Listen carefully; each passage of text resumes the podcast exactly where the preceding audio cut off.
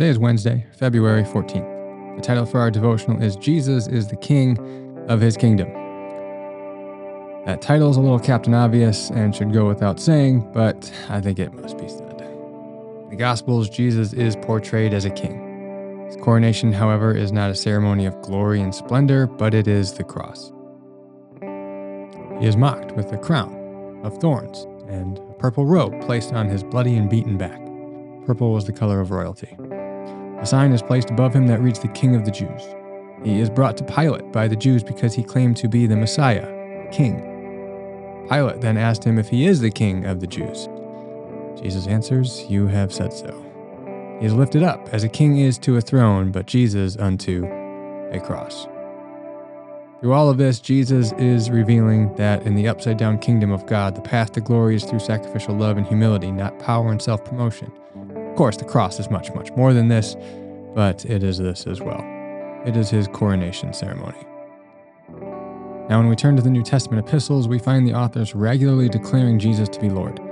In this culture, this would immediately imply that Jesus was of a higher authority and lordship than Caesar, who claimed to be the Son of God and Lord.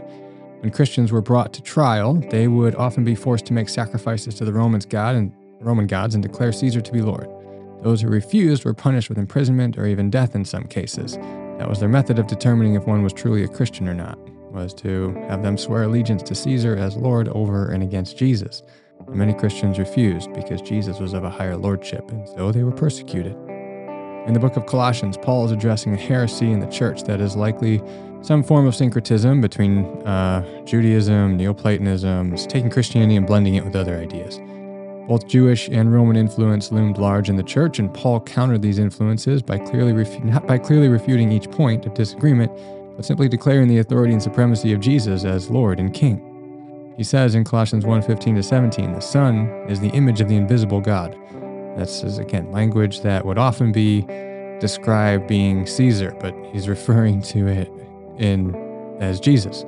Son is the image of the invisible God, the firstborn over all creation. For in him all things were created, things in heaven and on earth, visible and invisible, whether thrones or powers or rulers or authorities, all things have been created through him and for him. He is before all things, and in him all things hold together. Colossians 2 8 through 15. Uh, we're just going to read a few verses of it. It says, See to it that no one takes you captive through hollow and deceptive philosophy, which depends on human tradition uh, and the elemental spiritual forces of this world rather than on Christ. Says, For in Christ all the fullness of the deity lives in bodily form, and in Christ you have been brought to fullness. He is the head over every power and authority. Uh, in verse 15, he goes on, And having disarmed the powers and authorities, he made a public spectacle of them, triumphing over them by the cross. Paul doesn't dig into all the uh, nuances of these different ideas that he's refuting. He just takes a catch all approach, and in doing so, he declares Christ to be the head over every power and authority. That would include spiritual and physical power and authority. His argument is essentially God is so amazing, Jesus has so much power and authority. You already serve King Jesus. Why would you give your allegiance to another? In verse 15, the powers and authorities is almost certainly a reference to spiritual powers and forces of evil. But in traditional Jewish thought, like as Paul's as well, it is the evil spiritual powers operating in the background that animate and influence the evil kingdoms of the world, as Babylon. The early church often subtly refers to Rome as Babylon, the place of exile and place of evil uh, spiritual forces at work. This their take from the exile when they're exiled to Babylon. And, but even in First Peter, which we'll come to later, Peter writes that he is from he is in Babylon. It's likely referencing Rome there. Anyways, uh, you can see the Bible Project video that I linked you to on the devotional page for more info on that.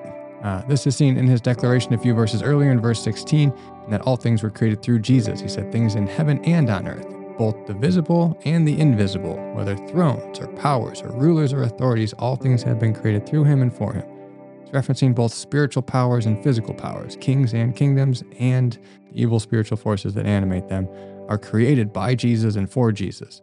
All creation was created through him and for him, and therefore all creation owes him its allegiance as he is the one true king of it all. Returning to verse 15, the language Paul chooses, disarmed and made a public spectacle and triumphed, would point the reader to a common scene of the Roman emperor returning from a victorious war.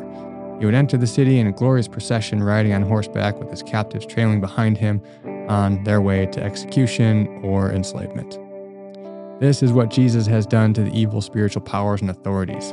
Eugene Peterson paints the picture explicitly in the message version Colossians 2:15, where he writes, He stripped all the spiritual tyrants in the universe of their sham authority at the cross and marched them naked through the streets. Again, note the method by which Jesus stripped them of their authority cross, symbol of shame, subjugation, and powerlessness. He was victorious by laying down his life as a ransom for many and serving others. Paul expresses this idea elsewhere in 1 Corinthians 1:18. The message of the cross is foolishness to those who are perishing, but to us who are being saved, it is the power of God. Furthermore, when we come to Revelation 19, uh, and the vision of Jesus riding on a white horse is of him wearing many crowns, and on his robe and thigh is written King of Kings and Lord of Lords. All this while his robes are drenched in his own. So, in summary, we serve Jesus as King of his kingdom, and indeed, and indeed Jesus is King over all creation. So take some time today to worship Jesus as King. In the devotional, I've linked you to uh, All Hail King Jesus. If you'd like to play that song and spend some time in worship to our King Jesus.